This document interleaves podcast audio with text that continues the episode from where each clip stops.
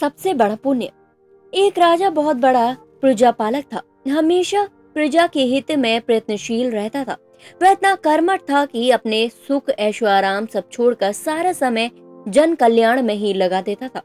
यहाँ तक कि जो मोक्ष का साधन है, अर्थात भागवत भजन, उसके लिए भी वह समय नहीं निकाल पाता था। एक सुबह राजा वन की तरफ़ भ्रमण करने के लिए जा रहा था कि उसे एक देव के दर्शन हुए।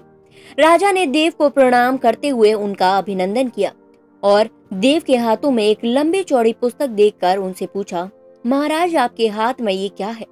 देव बोले, राजन, ये हमारा बही खाता है, जिसमें सभी भजन करने वालों के नाम है। राजा ने निराशा युक्त भाव से कहा, कृपया देखिए तो इस किताब में कहीं मेरा नाम भी है या नहीं? देव, महाराज, किताब का एक एक श्रेष्ठ उलटने लगे। परंतु राजा का नाम कहीं भी नज़र नहीं आया।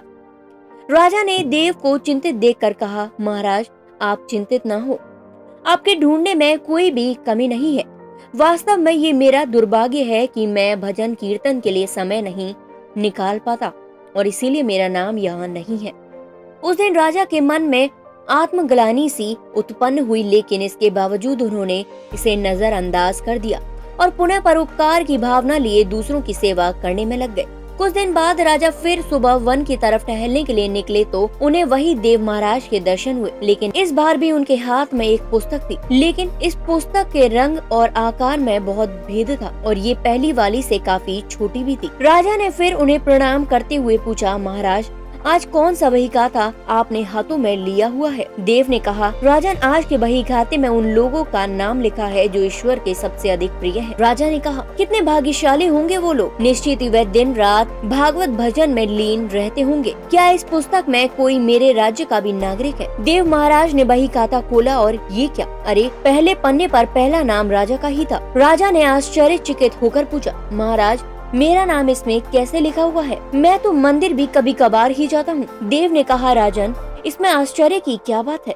जो लोग निष्काम होकर संसार की सेवा करते हैं, जो लोग संसार के उपकार में अपना जीवन अर्पण करते हैं जो लोग मुक्ति का लोभ भी त्याग कर प्रभु के निर्बल संतानों की सेवा सहायता में अपना योगदान देते हैं, उन त्यागी महापुरुषों का भजन स्वयं ईश्वर करता है। ए राजन, तू मत पछता कि तू पाठ पूजा नहीं करता। लोगों की सेवा कर तू। असल में भगवान की ही पूजा करता है परोपकार और निस्वार्थ लोक सेवा किसी भी उपासना से बढ़कर है। देव ने वेदों का उदाहरण देते हुए कहा कि कर्म करते हुए सौ वर्ष जीने की इच्छा करो तो कर्म बंधन में लिप्त हो जाओगे राजन। भगवान दीन दयालु है, उन्हें खुशनुमा नहीं भाती, बल्कि आचरण भाता है। सच्ची भक्ति तो यही है कि परोपकार करो, दीन दुखियों का हित साधन करो। अनाथ विधवा किसान व निर्धन अत्याचारियों से सताए जाते हैं। इनकी यथाशक्ति, सहायता और सेवा करो, और यही परम भक्ति है। राजा को आज देव के माध्यम से बहुत बड़ा ज्ञान मिल चुका था, और अब राजा भी समझ गया था कि परोपकार से बड़ा कुछ भी नहीं है। और जो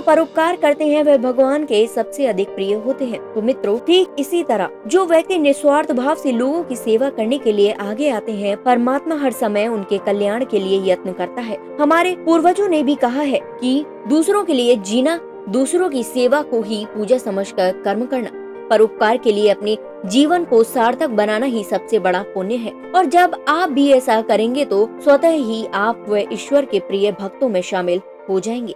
और आज की इस कहानी से यही हमें सीख मिलती है।